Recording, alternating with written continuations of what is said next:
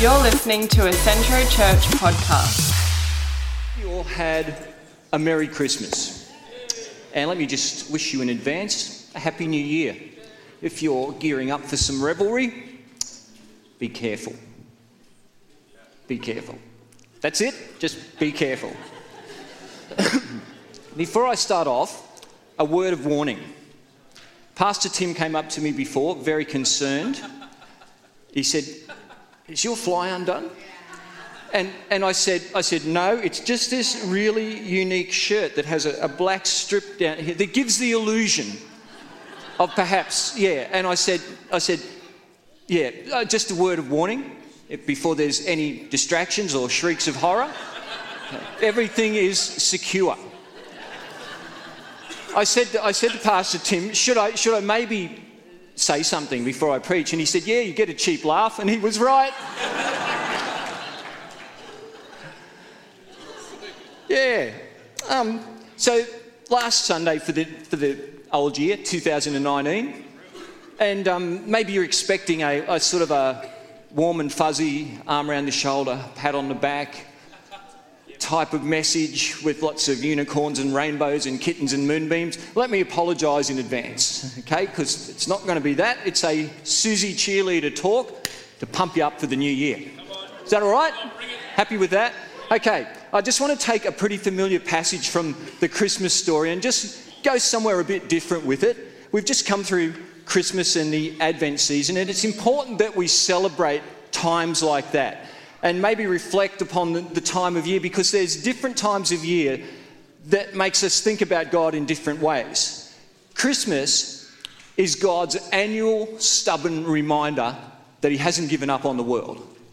Let me say that again. Christmas is God's annual stubborn reminder that he hasn't given up on the world. Because sometimes when, when you get outside of here, when you get away from the environment, being surrounded by Christians, it, it, can sometimes look like that maybe he has given up on the world. With the, the rise of, of secularism in the last couple of centuries, it seems to have gone unchecked. And secularism is, is like, a, it's like a cultural framework that works against believing. It undermines faith, it undermines belief in the supernatural.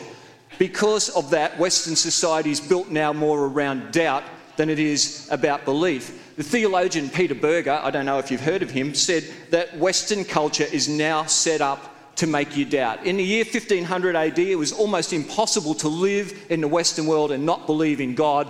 Now it's almost impossible to live in the Western world and not to doubt. But the upshot of this is that when people don't find their hope in God, they transfer that need for hope onto something else, onto, say, politics or or um, even nationalism or success or education or things like conservation. That, that, that's where they get their hope from. To follow on from this, hopelessness is almost to be unexpected when those things that they put their hope in crash and let them down. But secularism is starting to fray round the edges. It's starting to show signs of breaking down. The pillars are being eroded. The general critique of the secular society is that there is a lack of meaning. People are actually trying to convince themselves that there's meaning in their lives, one selfie at a time. But these cultural flashpoints that we're seeing, could they be an indicator that things are about to turn? Could they be that? Can they, let's get excited about that. That God is about to move, that He's about to bring something new into this world that seemingly has forgotten Him.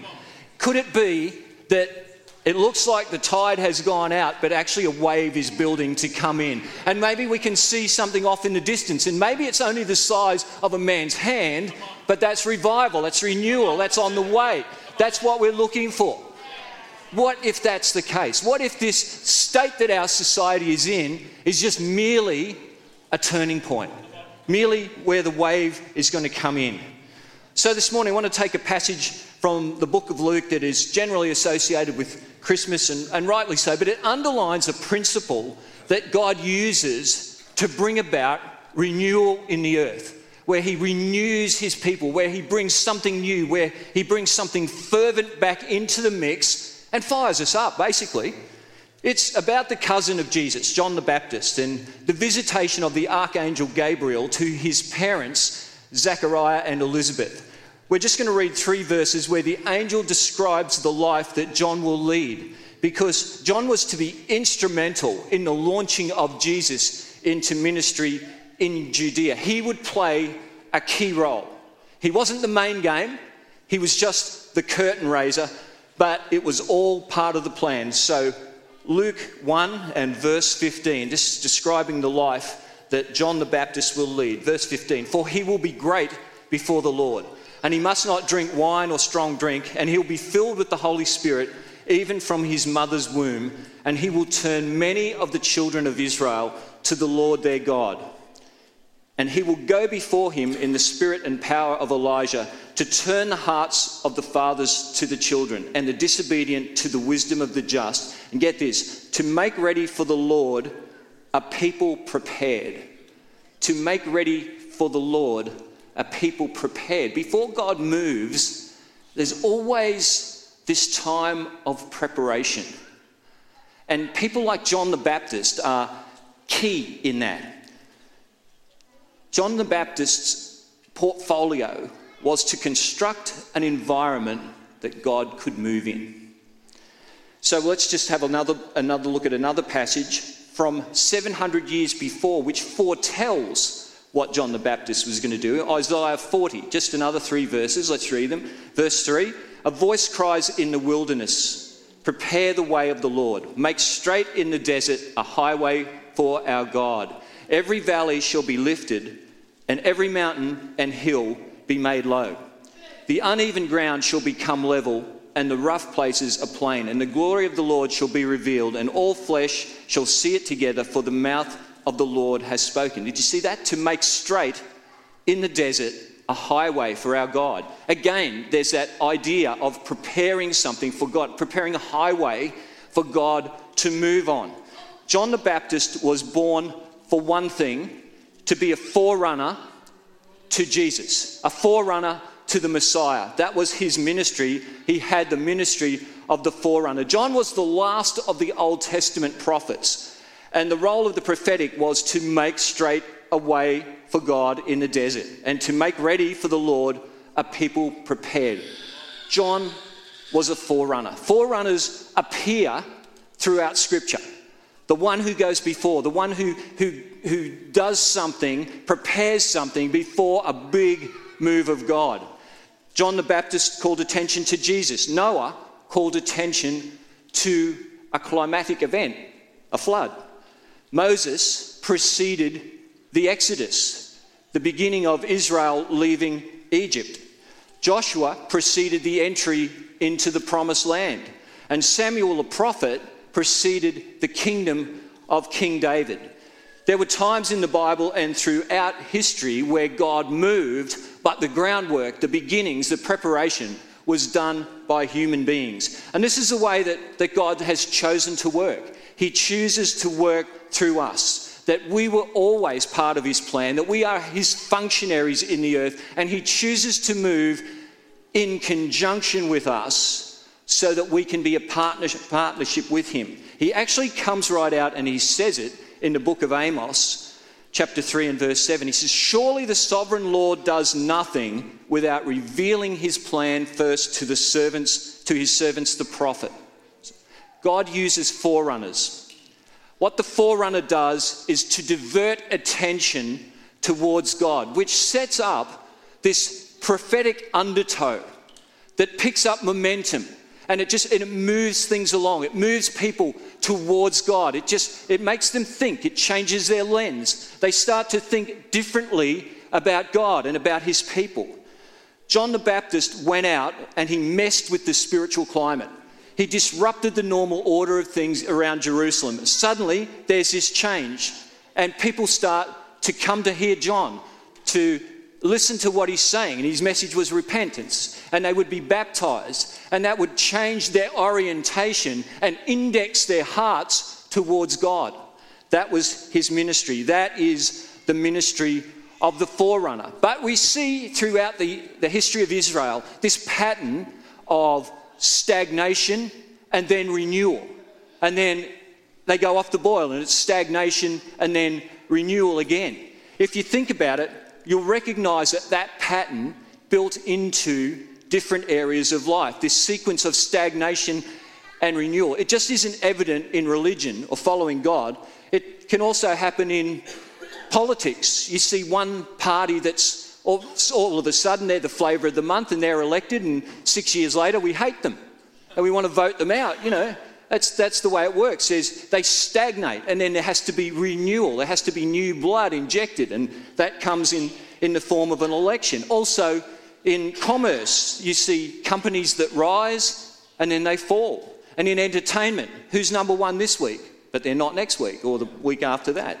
And even in sport, you know, you'll, you'll see once great teams languishing at the bottom of the, the, the table, the league table. For further detailed teaching on that, please talk to Pastor Tim or Hilsey.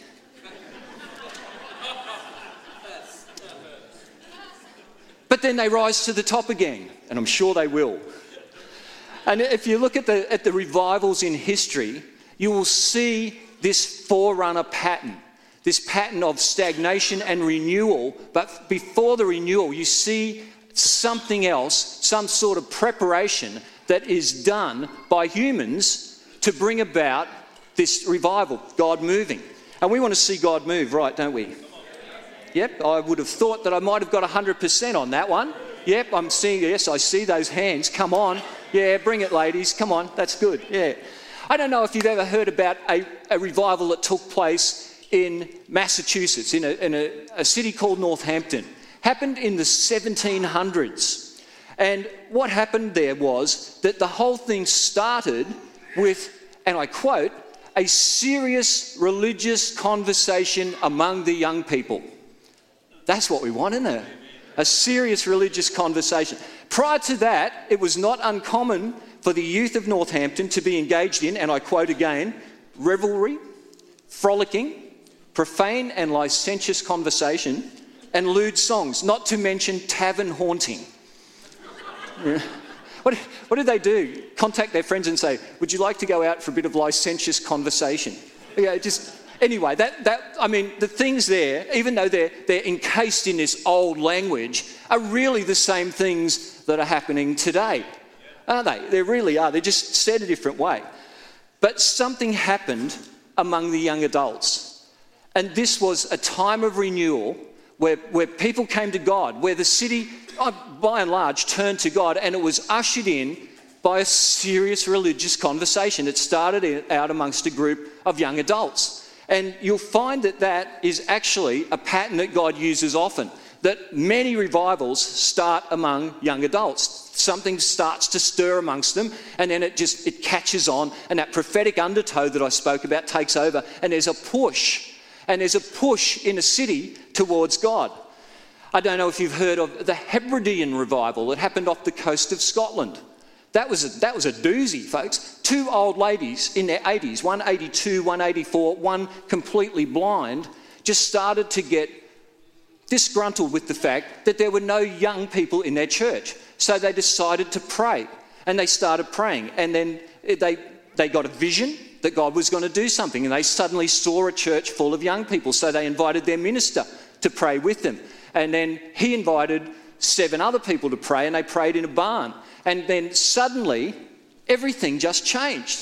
Everything just changed. There were signs and wonders. People would, would try to come into, into um, pubs and that, and they wouldn't be able to get in. They just suddenly can't get through this sort of cosmic force field that just appeared.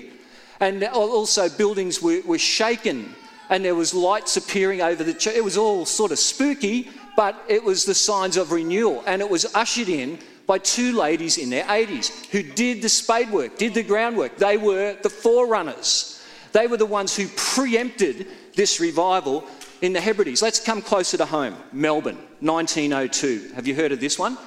The Great Melbourne Revival of 1902. This is classic. At its zenith, there were a quarter of a million people attending meetings every week, and the population of Victoria was only one million in those days. The population of Melbourne, 500,000. So half of the city was coming out every night to go to religious gatherings held in the Royal Exhibition Hall. And they held four meetings every day. there's a story that isn't widely known, but at the opening of federal parliament, which actually happened in Melbourne in 1901 in the Royal Exhibition Hall as well, there was 1,200 people in attendance as the audience. But they held a prayer meeting later that week, and there was almost double that turned up. And so the organisers had to change it from one night to two and then divide it up into men and women.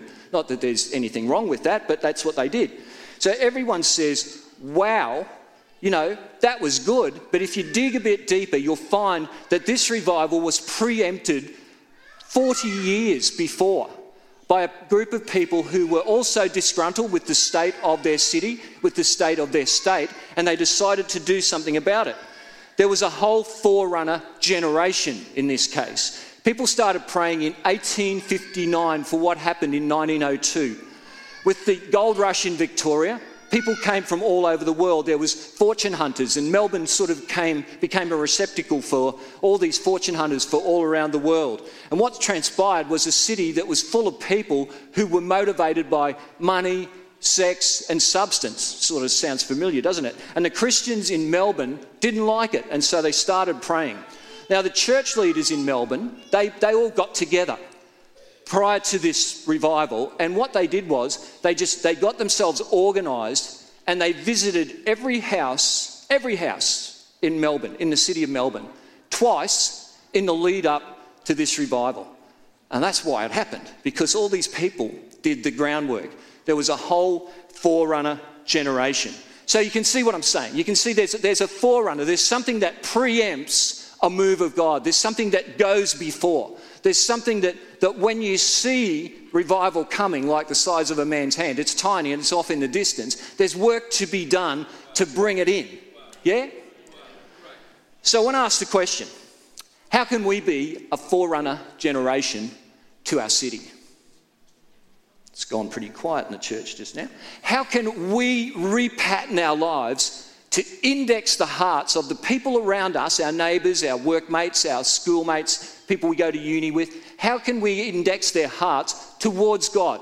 I'm not saying that you have to grab them by the collar and make them accept Jesus and read them four spiritual laws and close the deal. I'm not saying that. I'm just saying to seed the atmosphere so that people's hearts are deflected towards God. Think about that for a minute. God thinks in terms of cities. He, he does. He thinks in terms of geographical locations. Jesus said, Woe to you, Chorazin, Bethsaida. If the miracles that were done in you were done in Tyre and Sidon, they would have repented long ago. God sent Jonah to the city of Nineveh because he was concerned about Nineveh. Cities have a vibe. Our city has a vibe. You know, it wasn't all that long ago that we had this sort of sort of thing over our city, this stigma over our city. They used to call it two head city. Probably still do in some places that need renewal, but but our city has changed. The tone of our city has changed. Our city is changing and it will change a lot more. People are coming in from outside. There's, there's all these residential areas that are filling up. And people from outside of Ipswich are saying, Who are you? We thought we knew who you are, but, but you're not that. Now we're not sure. And there's people in our community who are saying to the church, We, we thought we knew who you were, but, but now we're not sure. We used to think you were like the moral police that, that, that sat on us and, and sort of got into us about our behavior, but now you're, you're talking about love. And something has changed. There's, there's this shift. And what we actually get to do is to be the salt of the earth. To do that, to actually have a chance to sow love into this city and make it better. Because uh, love will always make anything better. We actually get to look at God's original design and salt different areas of society that we live in. We can get so focused on telling people how badly they're behaved that they, we can actually reflect a God who's nasty rather than a God who loves, a God of, of goodness. And instead of arguments, people can come alongside of us, and if they have a conviction of love, they can actually feel safe with us. People can come in amongst us and say, wait, well, I, I don't feel rejected by you guys anymore. And there's that, that shift in the tone of the church. People can take off their masks here in front of us because we're not a, we're not a police force. We're just an organisation of people radiating God's love and concern for a city. There are voices out there telling people that God hates them and that He hates Australia because of immorality and that He's actually judging the country with natural disasters and that sort of thing. What a load of tripe, really, isn't it? They peddle the idea that God is a harsh punisher, punisher and a quick rebuker, whereas we know that He's a God of love who pursues us, who pursues people, pursues the lost. And He wants to get them in, back in touch with His original design for their lives. Our mission is choosing Jesus and showing Him in full to people. That's what forerunners are to be forerunners in this city, slipping in and seeding conversations with the love of God. Imagine the effect that that has. Not judging, not arguing, just turning the conversation towards God, not closing the deal, just planting the seed. Now, to be a forerunner like John the Baptist, you don't have to actually wear clothes made of camel's hair and eat wild locusts and that, although it could be an interesting diet. Um, no, you don't. It's, it's just Four things this morning now to be a forerunner. You ready? First one forerunners are living stones. 1 Peter 2 5 says, You yourselves, like living stones, are being built up in, as a spiritual house to be a holy priesthood to offer spiritual sacrifices acceptable to God through Jesus Christ. What is a spiritual house? It's actually a temple. Some versions translate that word as a temple. What was a temple? In the Bible, the temple was the place where God met people on earth. And it says that we are living stones. We are like a stone from a temple, a smaller place where God can meet people on earth. In, uh, in 1978, I left school and I took my first job with the Commonwealth Bank. And to my surprise, about six weeks later, a school friend of mine also joined the bank. And, and I, I said, What are you doing here? He said, What are you doing here? And, and anyway, in that, in that time from when we left school to when he turned up at the bank, he'd gotten saved. He'd become a Christian. And I didn't know him as that, but he came into, he went away for a while in my life and then he turned up and he was a Christian. I only knew the old, his old personality. And anyway, what, he, what, happened to, what happened was that he would come in and he would, he would talk about what his church was doing and how much fun he was having and what his youth group was doing and how, how he was learning the bass guitar to play in church and, and all this sort of thing. And, and really, I was nowhere. I, was, I wasn't saved either. I didn't get saved for a few years until after that.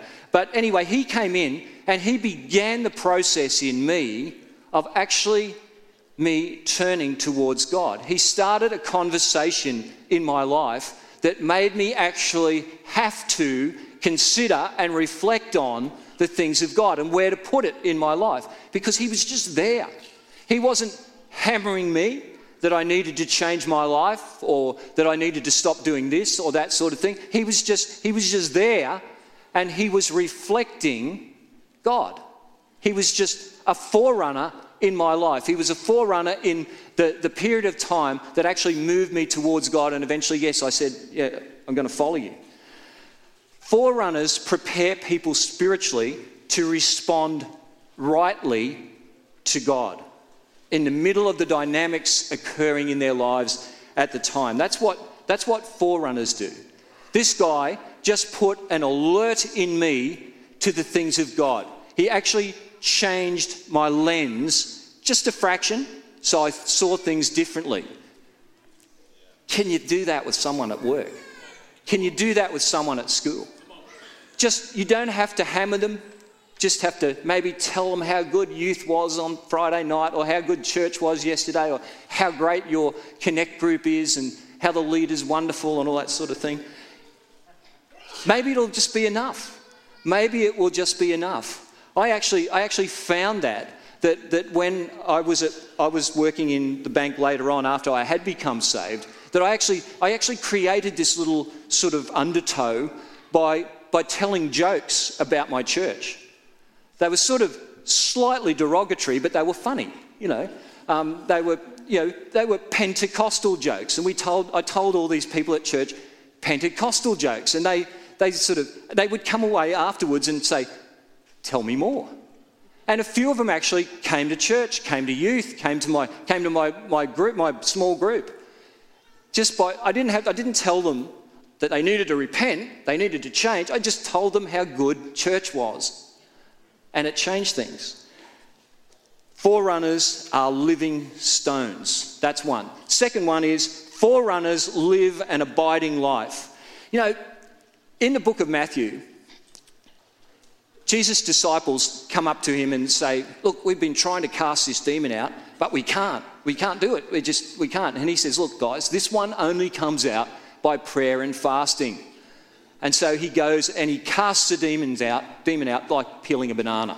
Because Jesus had already done the preparation, he'd already done the prayer and fasting. He was living an abiding life. He didn't have to go away and pray and fast and come back and cast the demon out. He was already in that mode. He was already connected to God. The disciples ask him, and they couldn't do it, but Jesus says, This is how it's done, and then he goes to do it. The reason is because he lived a lifestyle of prayer and fasting, so he didn't have to call a prayer meeting, fast for seven days, and then do it. He was already in that mode. When you live in constant connection to God, when you have that daily time with Him, where you come before Him and just connect with Him, not to ask Him for things necessarily, that can be part of it, but to just connect and be with God and just get to know Him, get to understand His voice, get to know it when He's speaking, get to get His thoughts. When you live in constant connection, the right thing to do and the right thing to say, it just kind of flows out of you. It's just, it's just like that. And it stands to reason that when you're connected to the source, that good things are going to flow through you. Jesus said, out of your innermost being will flow rivers of living water. Forerunners live an abiding life. The third one is forerunners pray without ceasing. We need to be praying all the time. When, when we, this is the pattern I see. We pray for something, maybe nothing happens. We pray again, and we say, oh, well, nothing happens. And then then we form theology around it. God doesn't do that anymore. God doesn't move like that. God isn't a supernatural God. God doesn't perform miracles. It's, that's why Paul said to pray without ceasing. Pray until you get the result. Pray until you get the result. Jesus said that we would get breakthrough. He said, Ask and you will receive so that your joy may be full. That's in John 16. Jesus said we would get breakthrough and that because of that, there'd be a source of joy. Our joy would be full. Breakthrough and fullness of joy go hand in hand. That's why we have to pray without ceasing. When I've, I've had people come up to me and say, would you pray for me? And I'll, I'll, say, yeah, okay, I'll pray for you. And, and they'll tell me what's wrong and I'll, I'll pray. And I'll say, I want to know when this thing is right, when this thing is finished. I said, So every time I see you, I'm going to pray for you. That's something we can do. That helps us. That's a little reminder, a little trigger to help us to pray without ceasing. When you see that person, oh, yeah, right, okay, praying for you, doing that. So, forerunners pray without ceasing. We need to saturate this city in our prayers. Yeah? we need, to, we need to lay that groundwork. We need to start that prophetic undertow. And we start by praying and, and, and moving God. God wants to renew our city, but He just wants to do it the right way. And He wants us to get in there. So don't focus on how long you pray or how fervently you pray, but over how long a period you pray. You pray for weeks if necessary, months if necessary, years, and even decades if necessary. Don't recalibrate your theology downwards in order to justify the experience. Forerunners pray without ceasing. The last thing forerunners are unhurried. Just a verse from Romans 8, verse 5 those who live according to the flesh have their minds set on what the flesh desires, but those who live in accordance with the Spirit have their minds set on what the Spirit desires. The Spirit desires that we slow down, that we connect, that we live a life that is not too fast and not too busy to hear God's voice. Busyness wars against our God awareness. Jesus, that I read about in Scripture, he was never in a hurry. His life was full, but not too full. He had a lot to do, but too much, not too much to do. And that's when we sort of tip over the edge from a kind of healthy busyness to a toxic kind of hurry. Hurry is when you have too much to do, too little time, and you have to speed up your mind and body, and your relationships suffer, and people in your life bear the brunt of it all. In that mode of life, when a challenge comes, you've set yourself up to fail. When I look at Jesus in the gospel, he's always present to the moment, he's always focused on the moment. The best stories in the gospels are interruptions. Love, joy, peace, they're all incompatible with a life of hurry. If the musicians could join me on the platform. The Japanese theologian Kosuke Koyama, let's say that, Kosuke Koyama, go on, get your linguistics right. He wrote a book called God at three miles per hour. Or if you're a child of the metric system, God at 4.8 kilometres per hour. You know why? You know why he picked that particular speed? Because that is the pace of walking, of walking with God. Not running, not rushing around, not scurrying around all over the place. It's a walk with God. It's unhurried. It's a time to take time, slow down, breathe in, breathe in. Because that's how we get to be a forerunner. We need to, we need to be tuned in to what's got, what God is doing, to his thoughts, his patterns, the next thing that he wants to do. And so we can see in the distance that thing, that move of God that's coming, that revival that's the size of a man's hand, but it's going to get bigger. And we can be forerunners. We can do the, the spade work necessary to bring in what God has for us. So we come to the end of another year, and I just want to ask you to consider doing two things to incorporate a few moments in your daily prayer, to ask God to, to move in the city, and that's if you don't already. Pastor John urged us to do this back in February on Vision Sunday, but it can be something that we easily neglect as, as life closes in. So just a few moments every day.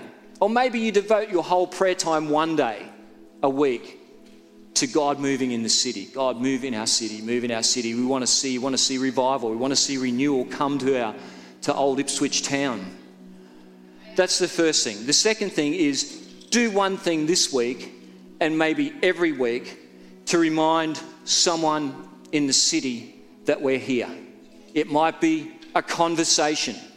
It might be a social media post about what you're doing at church or what's happening or something that's happening in your connect group. It might be just something that's happening at youth. It might be a whole bunch of, of youths running around playing with basketballs in the Woodlinks gym or something like that. It might be something like that. But just maybe post something, maybe have a conversation to remind people in the city why we're here. We're here to prepare the way for God. We're here to give to God a people thoroughly prepared. Amen? Let me pray for you.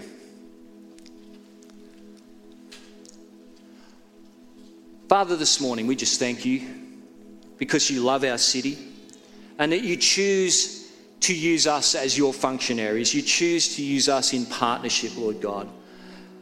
Father, I pray that, that many of us here today can take on the role of a forerunner in, in someone's life. Lord, just indexing their hearts towards you, preparing them to rightly respond.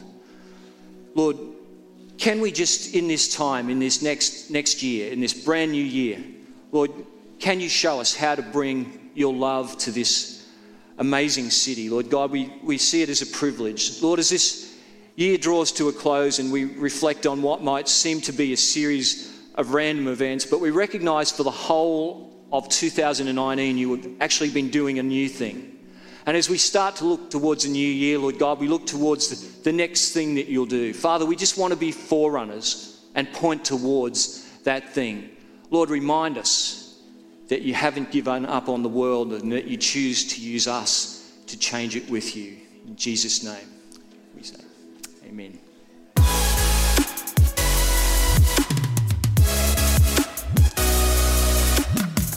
Thank you for listening to this podcast.